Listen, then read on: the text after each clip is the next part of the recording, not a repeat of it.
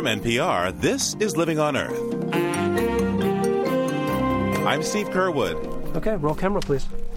This week, the nature film reconsidered. Television's once insatiable appetite for the genre is gone. Today, it's reality TV time for nature filmmakers, and many are going for the gore. If you're going to make a film called Anatomy of a Shark Bite, per se, you're going to have a lot of bites. You need to be able to analyze them. So the total may have been about 313, but we, we had a lot of bites. Some filmmakers say adapt or die, but others won't make what they call unnatural nature films. In the endeavor to get bums on seats, as they say, for the minimum outlay of cash, we have reinvented the snake charmer and the lion tamer. Also, this week, how scientists discover global warming and Arnold Schwarzenegger's hydrogen highway. That and more just ahead on Living on Earth. Stick around. Support for Living on Earth comes from the National Science Foundation and Stonyfield Farm.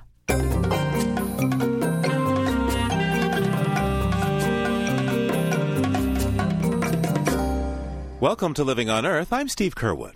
Arnold Schwarzenegger is set to become governor of California on November 17th, and while we don't know a lot about his plans for the environment, we do know that during his campaign, he promised to make California a leader in promoting cars that run on hydrogen. The governor elect pledges that by the year 2010, he'll build a hydrogen highway, an interconnected system of 200 hydrogen fueling stations. Joining me to discuss this ambitious undertaking is Terry Tamminen. Mr. Tamminen is executive director of the Environment Now Foundation and serves as an advisor to Arnold Schwarzenegger. Also with us is Jim Motavalli, editor of E Magazine and author of Forward Drive The Race to Build Clean Cars for the Future. I understand the idea for these hydrogen filling stations is based on a blueprint your foundation created, Terry Tamminen. How ready is California for a hydrogen highway? There's been a great deal of work, a lot of money invested in, in developing hydrogen vehicles of the future. And the constant chicken or the egg situation that we keep hearing is well, no one's going to build a network of filling stations for hydrogen until there are vehicles, and no one will mass produce the vehicles until there are filling stations. So, this is an attempt to try to break that conundrum and to lay down a basic network of hydrogen fueling stations and allow the automakers to make good on their pledge which we've heard many of them say, including General Motors, that they can have tens of thousands of competitively priced fuel cell hydrogen powered vehicles on California roads by 2010 if the fueling infrastructure is in place. Tell me about these 200 stations. Uh, where will they be located? Will they be part of existing gas stations?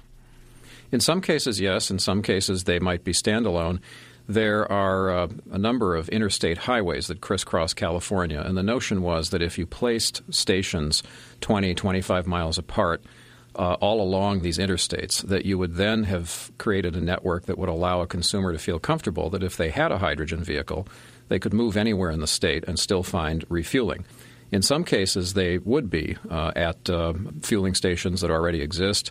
In some cases, uh, we've been talking with uh, big box retailers about putting solar panels on their roofs and uh, and then making the hydrogen via electrolysis of water and having the fueling station in the parking lot of the of the big box retailer. There's also uh, 300 natural gas filling stations in the state of California already, and these are very logical places to co-locate hydrogen. Jim, how practical does this sound to you? Well, I think it's a very good idea to do what Terry Tamminen is talking about. I do think we need a hydrogen infrastructure in California, and I think the plan that they've outlined is fairly practical. We have to keep in mind that right now there are no hydrogen powered fuel cell automobiles available for sale to the public. So the infrastructure will come before the cars are actually available. All right, uh, Terry. Uh, just to correct one thing Jim said, there's a company called Anuvu. It's one word, Anuvu, and uh, they sell a fuel cell Nissan station wagon, which they've actually converted into a fuel cell. It has about a 200 mile hydrogen range, and you can buy it today. It's $100,000, but uh, but you can buy a commercial fuel cell uh, warranted product, um, hydrogen powered product today. Uh, BMW has told us that in 2007 they're going to be introducing internal combustion hydrogen vehicles. Ford has said that in 2008 they'll introduce the Escape, uh, small midsize uh, SUV, in a internal combustion hydrogen vehicle. And the governor elect is actually in the process of converting his Hummer, uh, which is an internal combustion engine, to operate on uh, hydrogen. Jim, what do you think of uh, uh what about the governor elect's Hummer? Well, I think the problem with the Hummer is that you're starting with a very fuel inefficient vehicle that weighs 6,400 pounds. Our biggest challenge with fuel cells and even also with uh, internal combustion hydrogen is getting enough range out of the vehicle. When you start with something big and heavy like that, you're already at a disadvantage. Terry, I want to come back to you. Um, how do you answer the big question about the production of hydrogen? Uh, as I understand it, at the moment, I, I, think that the bulk of hydrogen would be created from non renewable sources, such as reforming oil or using a coal fired plant to electrolyze water. How much does this affect the overall impact of switching to a hydrogen system? Well, you know, there's there's clean ways of doing everything, uh, and certainly in California, it, it's unlikely we're going to be gasifying coal, for example. In other parts of the country, that is a concern. Uh, again, even there, it, it, can be done, and, and the carbon can be sequestered, although it's certainly not the preferred method. But if you take a look at what's likely to happen in California, the initial supply of hydrogen is most likely to come from two sources. One would be natural gas, where a steam reformation process is used to extract the hydrogen. And on a well to wheel basis, in other words, if you measure the impacts and the pollution and, and greenhouse gases from the moment that the product is taken from the well if you're comparing, say, gasoline to hydrogen. If you, if you look from the well all the way to the wheel and the tailpipe, all of the studies that we've looked at show that you have um, a benefit, a net benefit, by even this system of converting natural gas into hydrogen.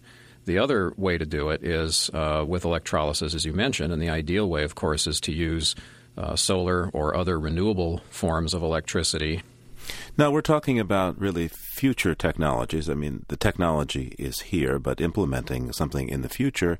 Um, and some folks are lamenting uh, the passing of an existing technology. Over these years, California has had this mandate for a certain percentage of zero emission vehicles on the road, and that was originally interpreted as, as being battery operated cars your plan and, and other steps that California has, has taken would, make it appear that the state is going to leave electric vehicles and, and focus on hydrogen. And I'd like to bring in a guest we have with us on the, on the line. His name is Paul Scott, and uh, he owns an electric vehicle. Paul Scott, I, would like to give you a chance to ask our guests a, a question of your own.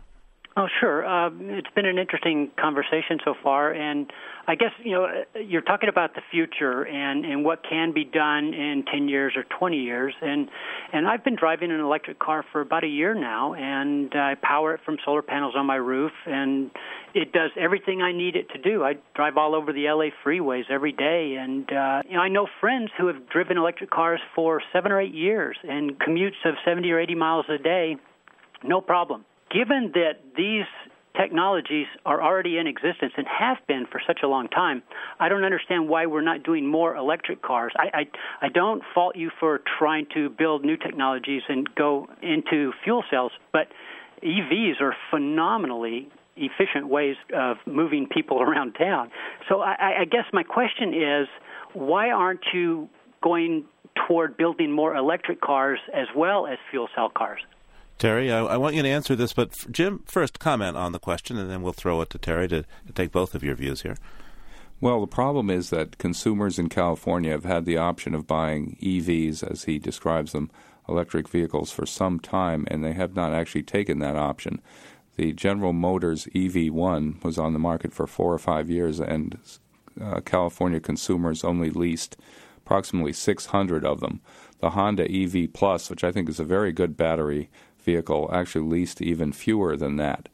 The thing is that true blue environmentalists are willing to to go with this technology, but very few consumers, all told, will actually do it. And the problem is range and also the inconvenience of having to plug vehicles in. I'm not saying it's the hardest thing in the world, but people seem unwilling to do it, and they're unwilling to have vehicles that have a range of 100 miles or less in terms of actually eliminating uh, pollution in the few years they were on the market, electric cars did not achieve that. Can I respond to that? Sure, go ahead. First of all, the new batteries, the lithium ion batteries, are giving ranges in excess of 300 miles per charge. They can be fast charged in minutes instead of hours, so there's no reason to wait around overnight for a charge. And uh, as far as no consumer demand, uh, all of the OEMs produced you know several thousand electric vehicles over the last several years. Every single one of them was either leased or sold, and there was an extensive waiting list for more. And this was without any marketing whatsoever. All right, uh, Terry, here you are now advising the new governor. Uh, question comes about electric cars. Why not go for them now? We could have them today. Well, I, I, think the answer is we have, and I think I think perhaps the, the truth lies somewhere between Paul's uh, question and comment and uh, Jim's answer. I certainly agree with both of them to some degree. Uh, first of all, the governor elect owns two electric cars himself, so he already understands this technology and uh, and realizes that there is a market for it. And I was particularly disappointed that uh, General Motors uh, actually withdrew their EVs. They didn't just sell a certain number or lease a certain number. When those leases are up, the people have to return those cars. So I would agree with Paul that there's definitely more of a marketplace out there than has been tapped. Uh, that said, Jim is right that given the longer time to charge, some, some of the other inconveniences on range and so forth, that they're not for everyone. But I, I, go back to the point about the uh, AB 2076 report and the fact that we just cannot continue to rely on one fuel. We must diversify our fuel portfolio, or we are not only in for environmental damage that we already have, but uh, tremendous economic damage if we can't uh, move our goods and services and ourselves uh, around uh, our rather large state. So I think we must promote the uh, electric vehicles where possible and build this bridge toward hydrogen, which, again, I, I tend to agree with Jim that even if it's uh, 2010, that's only seven years away.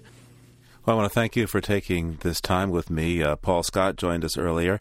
Speaking with us now has been Terry Tamminen, Executive Director of the Environment Now Foundation and an advisor to the Governor elect of California, and Jim Motavalli, who is editor of E Magazine. Thank you both for taking this time. My pleasure. Thank you.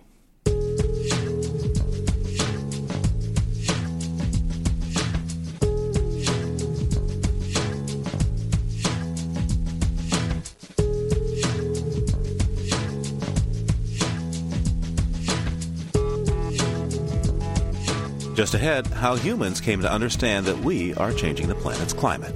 First, this environmental health note from Diane Toomey.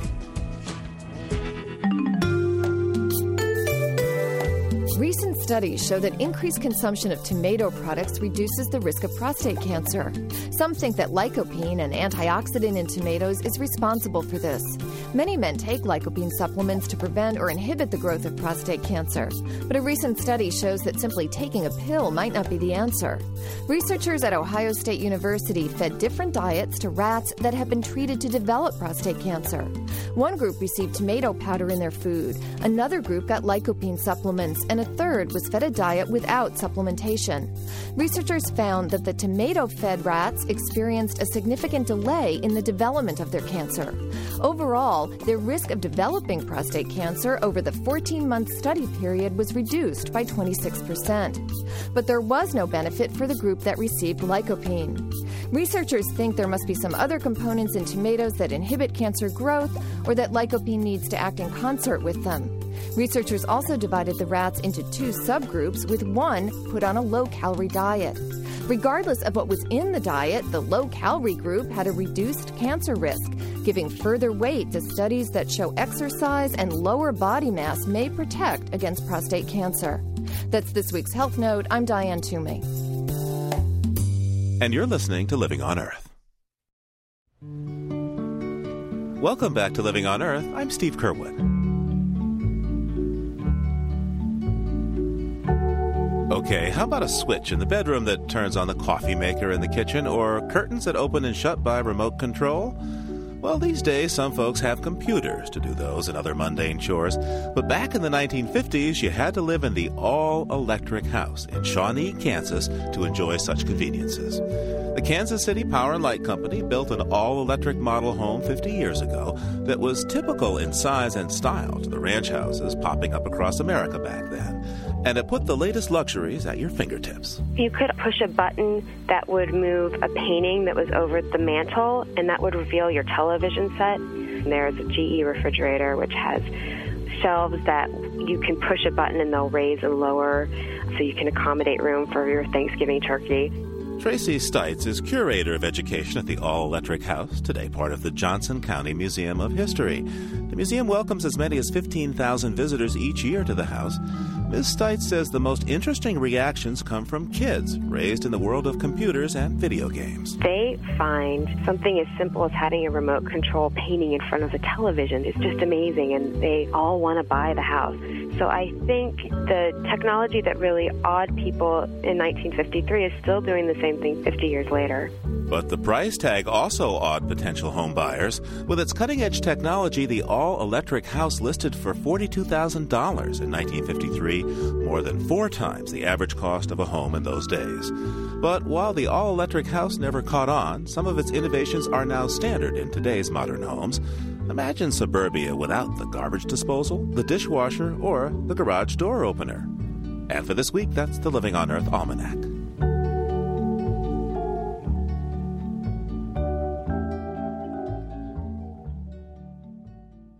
Long before global warming became a rallying cry for environmental groups and political fodder on Capitol Hill, it was a fragmented and obscure field of science. Few researchers thought to connect the many dots that would eventually outline the global evidence of human induced climate change. Those who did met with resistance and a certain unyielding psychology among scientists, politicians, and the public. Historian Spencer Weart documents the twists and turns as climate change slowly emerged as a science. His new book is called The Discovery of Global Warming, and he says that it wasn't one branch of science that made it all come together. It took many different kinds of scientists to work on it, and for a long time, many of them didn't even know of one another's existence. And even today, it's very difficult to get them all on the same page, so to speak. So that Climate change has also involved new social mechanisms, quite unprecedented in the history of science, for getting hundreds of scientists from different fields all together to understand one another. Okay, so what are those different fields? Well, besides volcanology and solar physics and uh, oceanography and biology, we also obviously have to consider meteorology and perhaps quite crucially computer science in order to do the big computer models that we need. Then there's also the ice caps, which play a crucial role. And one can even dig down into what seem like obscure fields like soil mechanics because the rate of runoff depends on uh, how the climate changes, all sorts of things like that. Spencer, there are dozens of scientists mentioned in your book, but there's one person, Guy Stewart Callendar, who seems to take a well, pretty big role in the story that you tell here. Could you tell us that story, please? He seemed to be one of these people who were common in the past century who liked to sit around and do amateur science of one kind or another. And what he had done was to compile weather statistics. Other people had done this, and there was some indication in the 1930s that the world was getting warmer. And Callendar put together statistics better than anybody else had done so far to show that this was a truly global effect. But then, unlike everybody else, he thought that this wasn't just some random thing, that it was something that we were causing. And he went back to old theories that had come out in the late 19th century that by putting carbon dioxide into the air, we might be able to warm the Earth. This was something that most scientists pay little attention to, but Callendar went back and burrowed around in old statistics and found that, by George, the carbon dioxide level of the atmosphere actually was warming. And he said, see, we're the ones who are responsible for these warmer weather that we've been having recently. Uh, and stood up before the Royal Meteorological Society in 1938 and told them that global warming was something that uh, might indeed happen and could perhaps even be seen at that time. Now, when Guy Stewart Callendar comes to this meeting and says that, hey, uh, things seem to be warming up, did he suggest what might happen as a function of that? Well, like most people at the time, he was mainly interested in just as a scientific phenomenon and thought, well, if that re- if it really does turn out that over the next few centuries we get a couple of degrees warmer, that will be nice because it will prove that carbon dioxide might have something to do with the ice ages, which was the scientific problem that really interested people. At that time, people saw global warming as something that, if it did happen, would come only over centuries and be maybe a degree or so, because people didn't really picture how the world population and industrialization were increasing exponentially. And so people thought it would come very slowly. And also they thought anything that happened this slowly would probably be benign and it would make for better crops and that sort of a thing. Give me a sense of history as to when science began to understand that certain chemicals, that certain compounds could change the balance of the Earth's climate.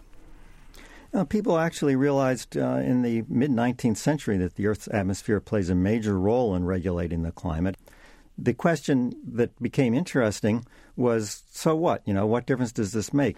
It was probably because of the atomic bomb that people changed their minds about that. People began to think, well, maybe we are able to do things of global significance.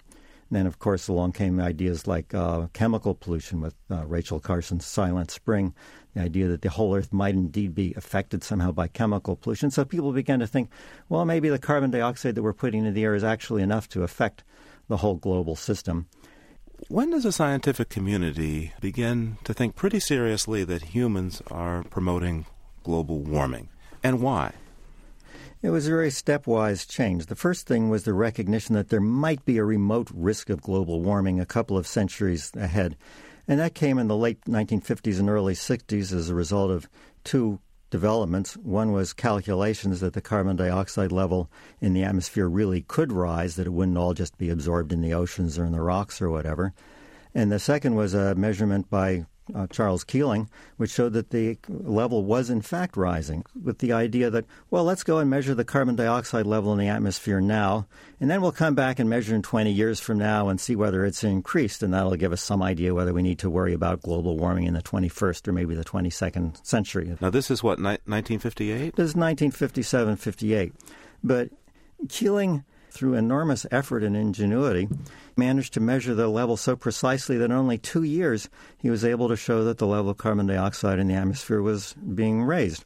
That was certainly one of the main things that got people to thinking seriously about it the visible demonstration that carbon dioxide has been rising year by year. When do the folks who uh, make their living from carbon dioxide with fossil fuel and, and, and the such, when do they start to pay attention to this? Corporations can be very far-sighted about something that they think might uh, concern their economic interests.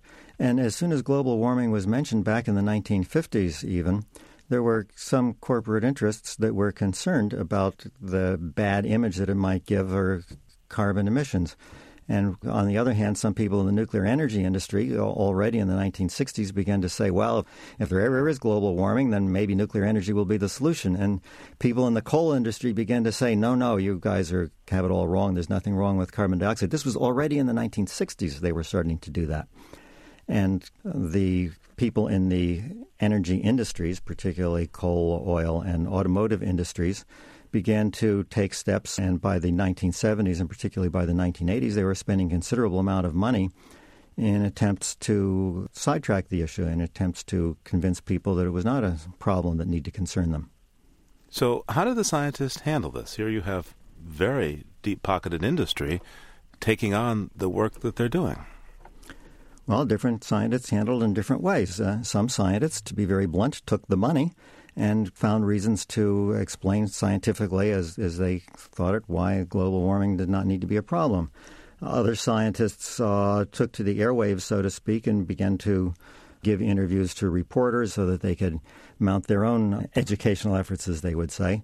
Most scientists didn't trust any of this and had the viewpoint, well, we'll sit here and we'll do the studies, and they'll be so definitive, convincing that surely the politicians will have to be convinced by the pure logic of our thoughts.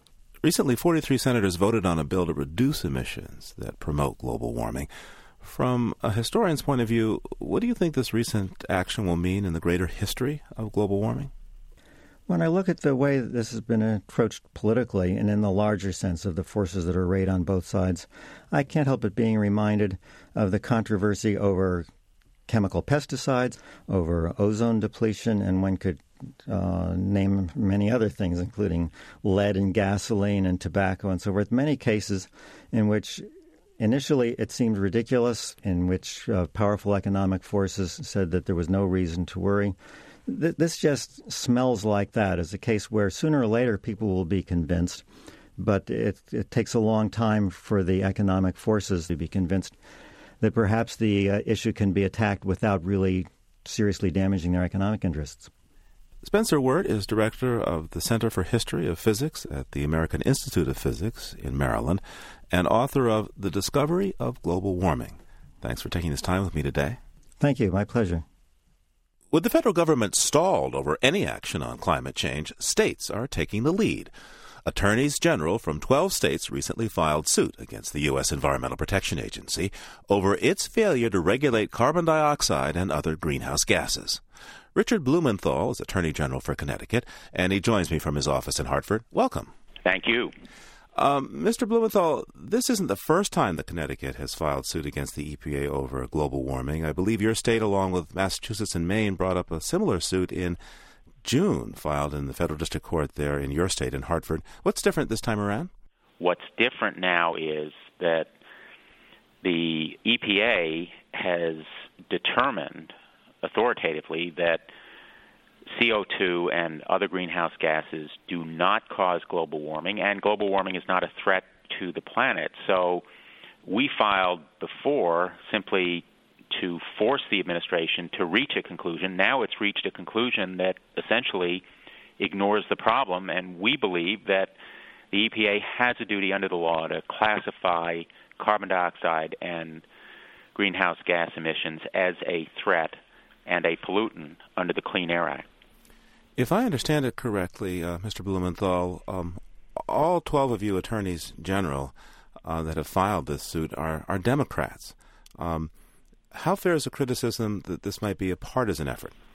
There really is absolutely nothing partisan about this action. Indeed, some of the states filing this action have Republican governors, such as Massachusetts, even Connecticut, New York.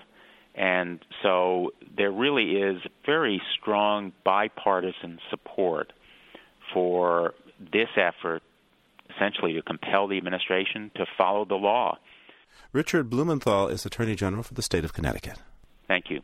In its defense, the EPA says Congress has given the agency no authority under the Clean Air Act to regulate carbon dioxide at this time. Earlier this year, Living on Earth teamed up with Heritage Africa and South African Airways to give away a 15 day African safari. We were thrilled that so many listeners entered the sweepstakes and sad we could only give the trip to one. That lucky winner is a Portland, Oregon psychologist, the mother who plans to take along her young daughter. Wildlife enthusiasts both, they are eager to see the animals of Africa up close. Now, we want to give everyone else another chance to do the same we are preparing another African eco tour. This time, you can have a chance to join me on a walking safari. We'll stay in an African village where we'll have the chance to canoe and hike, and then travel deep into the Great Limpopo Transfrontier Park to see lions, hippos, monkeys, and all sorts of wild animals at home in the bush. There are two ways that you can join the caravan. Go to livingonearth.org to find out how you can win a trip for two. You can also reserve a space by buying a ticket right now. For details, visit our website, livingonearth.org. That's livingonearth.org for another chance at the trip of a lifetime. And you're listening to NPR's Living on Earth. Funding for Living on Earth comes from the World Media Foundation Environmental Information Fund. Major contributors include the Town Creek Foundation and the Wellborn Ecology Fund. Support also comes from NPR member stations and Bob Williams and Meg Caldwell, honoring NPR's coverage of environmental and natural resource issues, and in support of the NPR President's Council. And Paul and Marcia Ginsburg in support of excellence in public radio. Some 13 billion years ago, okay, so maybe it was 14 billion years ago, a tiny point rapidly expanded to make what became our universe. The Big Bang is how science today believes our universe came to be. A few years ago, John Cramer, a physicist at the University of Washington in Seattle, wrote about a project that mapped radiation left over from the Big Bang. That column got an 11 year old boy wondering what it all sounded like. So Professor Cramer set out to simulate the sounds of the Big Bang. Uh, Professor Cramer, how did you go about recreating a sound that happened billions of years ago? Well, there have been some recent measurements by NASA satellites of radiation that was released about 300,000 years after the Big Bang. And what one finds, if you look very closely at this radiation on a small angle scale, is that it has a structure that re- represents temperature being high or low in certain places in the sky. And the people who measured this characterized it in terms of frequencies, essentially sound frequencies that were present in the early Big Bang. And I took those and used them in the in a computer program to make the sound that you hear. Let's give it a listen. Okay.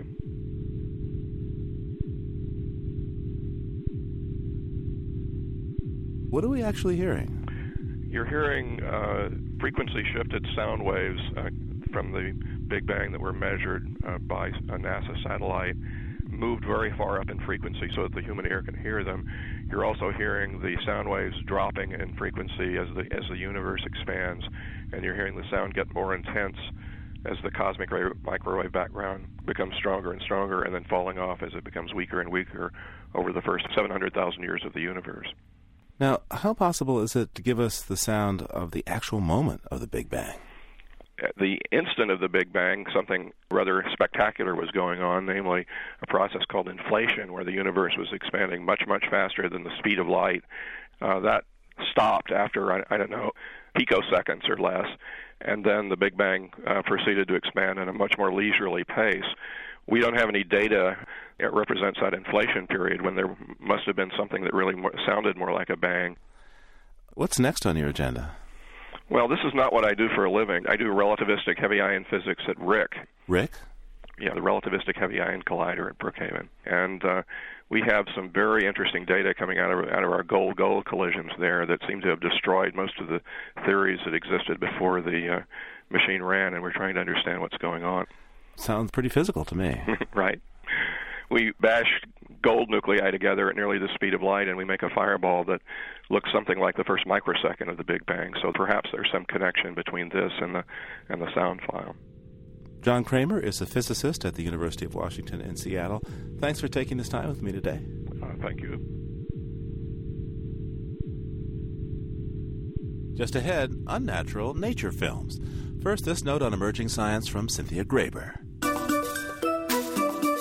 In the animal world, males often have vibrant colors or perform elaborate rituals to attract a mate to ensure that their genes will be passed on. Now, scientists say males of a species of fowl have another ploy. It seems that male cockerels can regulate the amount of sperm they ejaculate. Female cockerels have multiple sexual partners. So, scientists in England developed a novel method. They harnessed female cockerels with a special contraption to collect ejaculated semen. The researchers then controlled which female was presented to each male. They also controlled whether or not other males were present during copulation. They analyzed the resulting sperm and found that males who mated with the same female numerous times reduced the amount of sperm with each successive copulation and eventually stopped mating with the female altogether. But when a new partner came along, the level of sperm went up again. The level of sperm was also higher when another male, competition, was present during copulation.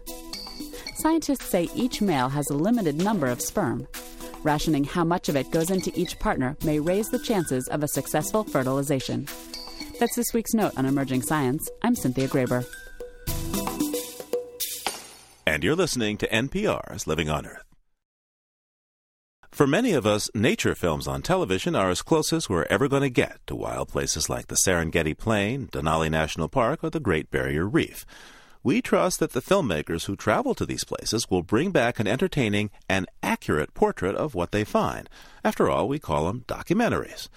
But more and more broadcasters are questioning whether a faithful rendition of nature is the best way to attract audiences.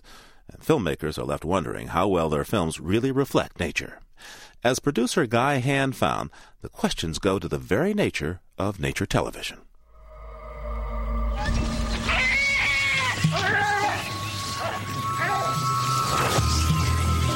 Okay, we got a shark. It's just come up in close. If you haven't noticed, it's a jungle in there. Your TV set harbors a certain feral element.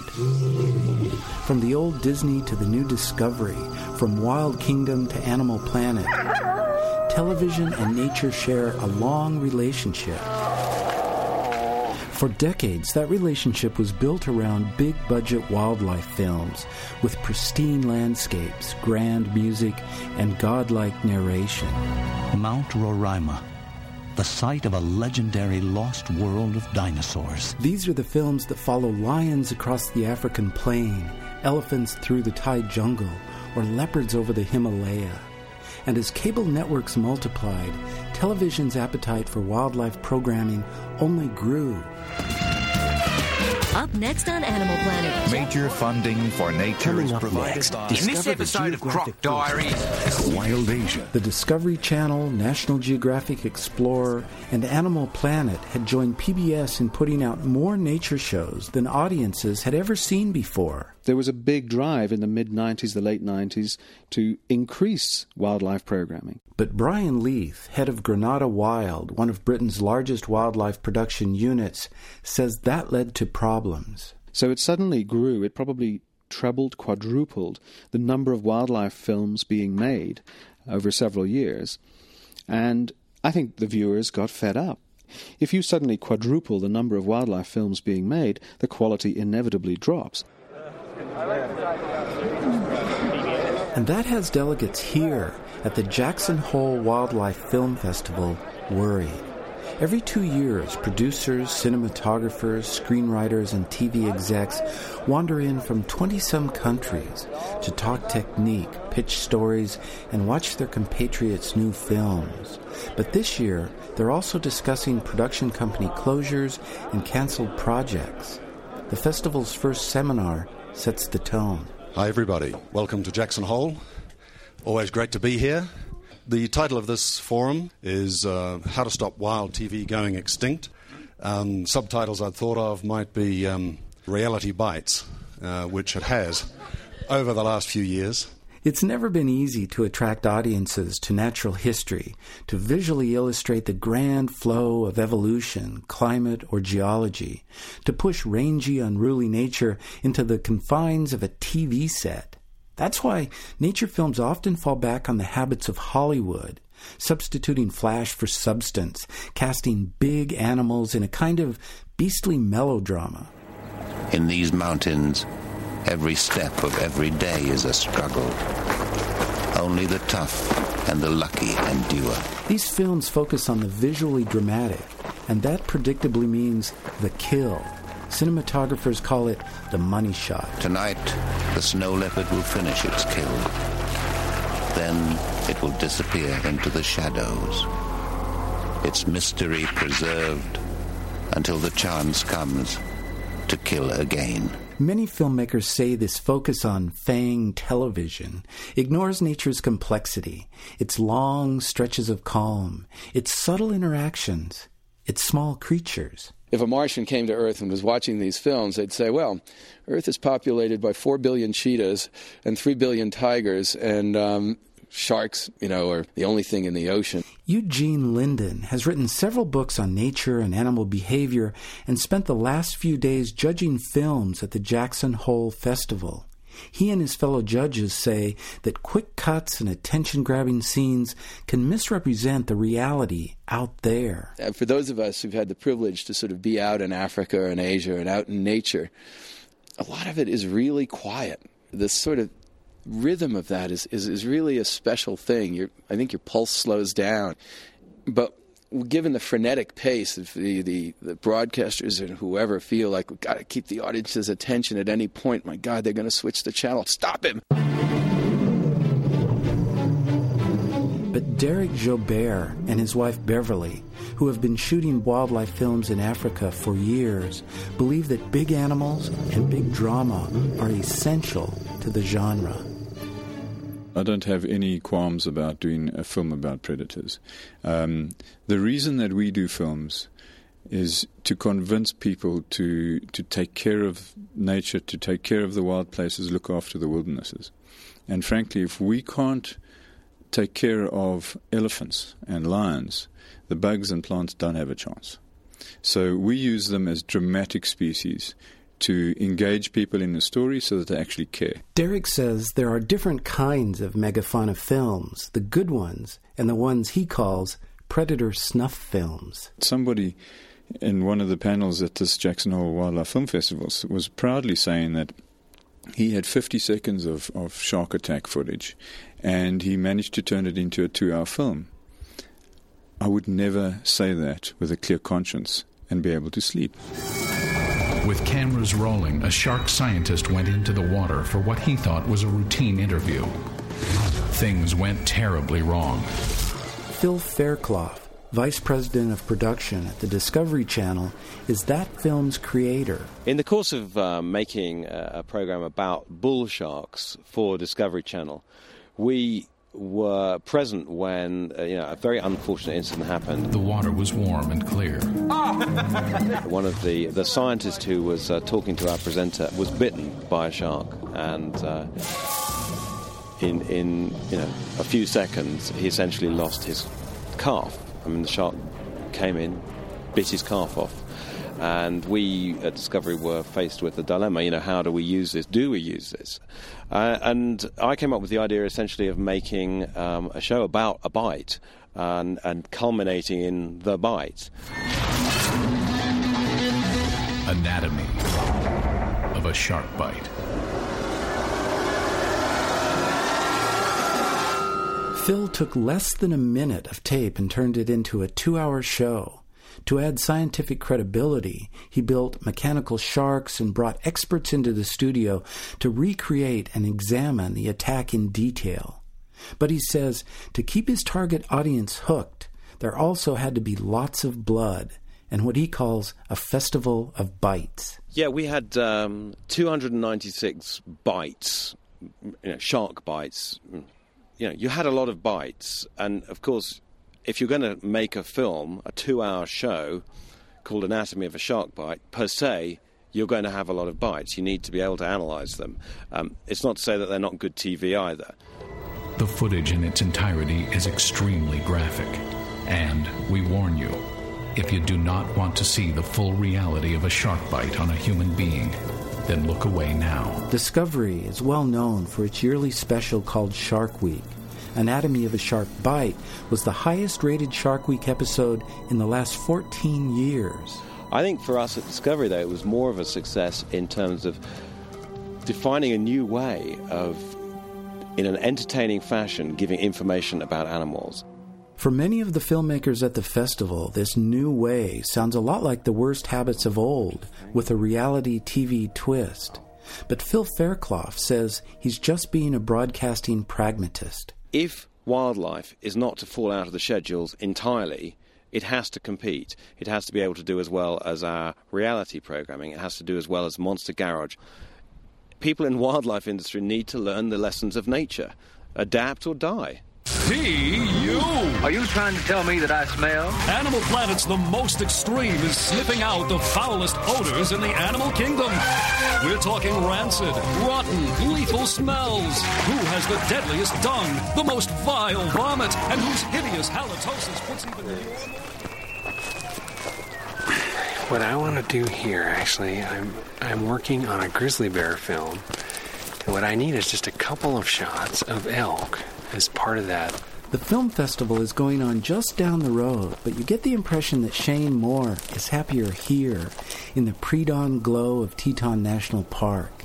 He sets up his camera and tripod behind a pine, then scans the horizon for bugling elk. I think at some basic level, everybody that's in the documentary field makes films because they. What they think is cool, they want other people to think is cool as well. I think it really boils down to that. Um, I love nature. Wow. Shane has worked on over a hundred wildlife films for PBS, National Geographic, Discovery, and the BBC, and he's also one more filmmaker worried about the future. I realize that people aren't going to watch the same type of films, you know, year after year. We need to change. But I think what really bothers me is it feels like on some fundamental level, we've gone from an appreciation of wildlife to crossing a line of exploitation of wildlife. And I think there are a lot of people like me in the business that that that wouldn't ever consider doing that. That's not why we're in the business, and, and a lot of us are kind of wondering if we really have a place in it anymore.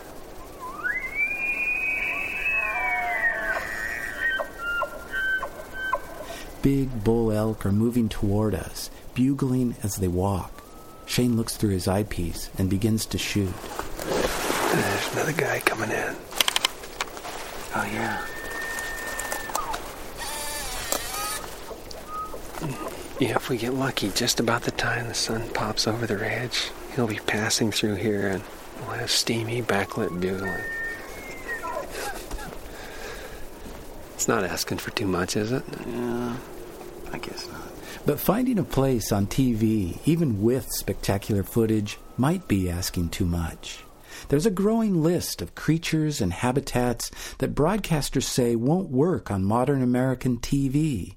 Conservation stories don't work, complex ecology doesn't work, plants don't work, birds don't work.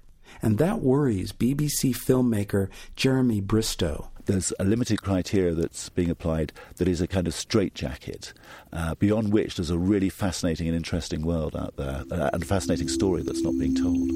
A chimpanzee and a gorilla. Jeremy's film Ape Hunters, a film that deals with complex conservation and cultural issues, has won numerous awards. And yet, strangely, no channel in North America has taken the film. I know people from the main channels who have come up and they've often judged it and judged it to win a, uh, a competition or a festival, but they've said to me, great film, but it's not for our audiences. And, uh, well, that's rather disappointing, really. Janet Han Vissering, Senior VP at National Geographic TV, admits that conservation is a tough sell. Conservation is a topic that, to be honest with you, a lot of people want to say that they're interested. They do want to say that it's something they want to watch. But, you know, in, in some of the shows that we've uh, put out about conservation with a conservation undertone, um, it hasn't rated as high as some of our other wildlife programs. National Geographic obviously has enormous expertise in putting this stuff on television. Again, writer and festival judge Eugene Linden. But research isn't perfect, and nor is the research that National Geographic and others do about second guessing what the audience is going to like and not like. And the winner is that's a fantastic announcement. Ape Hunters! The audience certainly seems to like the films that are being honored tonight at the festival's award ceremony. And the award goes to My Halcyon River. But many of these award winners aren't likely to make it onto American TV screens.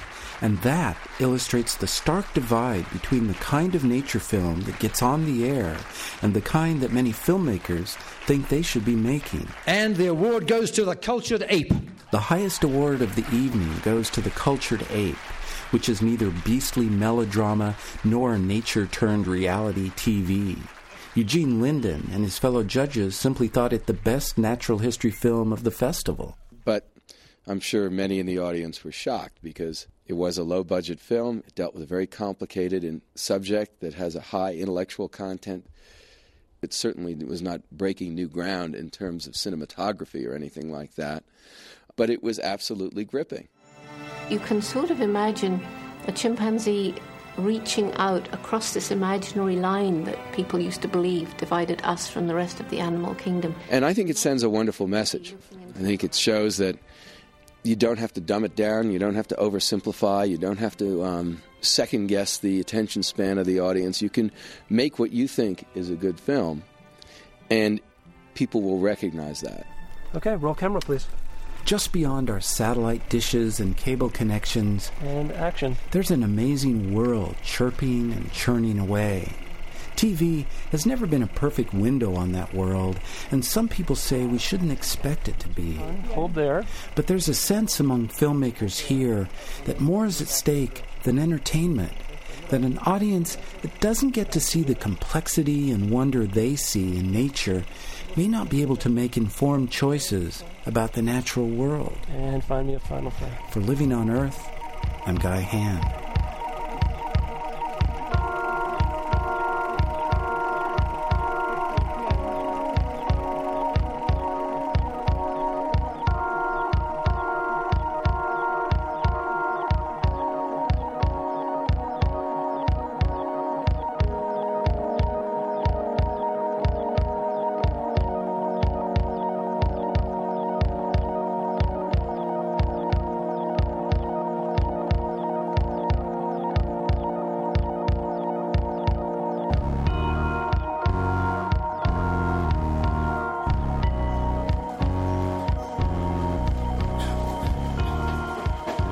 For this week, that's Living on Earth. We leave you riding the Sobu line. That's the title of this recording made by Sarah Peebles along one of the many train routes that run through the heart of Tokyo.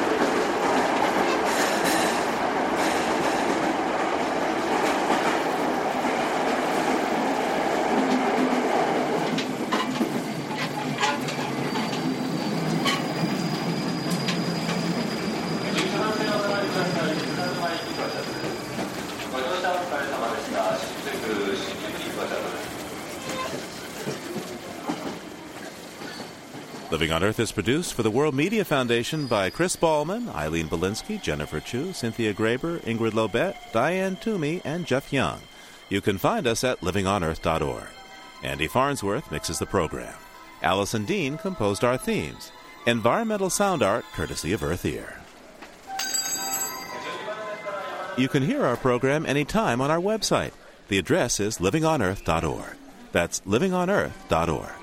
You can reach us at comments at loe.org. Once again, comments at loe.org. Our postal address is 20 Holland Street, Somerville, Massachusetts, 02144. And you can call our listener line at 800 218 9988. That's 800 218 9988. CDs, tapes, and transcripts are $15. I'm Steve Curwood. Thanks for listening. Funding for Living on Earth comes from the National Science Foundation, supporting coverage of emerging science, and Stonyfield Farm. Organic yogurt, cultured soy, and smoothies. 10% of their profits are donated to support environmental causes and family farms. Learn more at stonyfield.com. Support also comes from NPR member stations and the Annenberg Foundation. This is NPR, National Public Radio.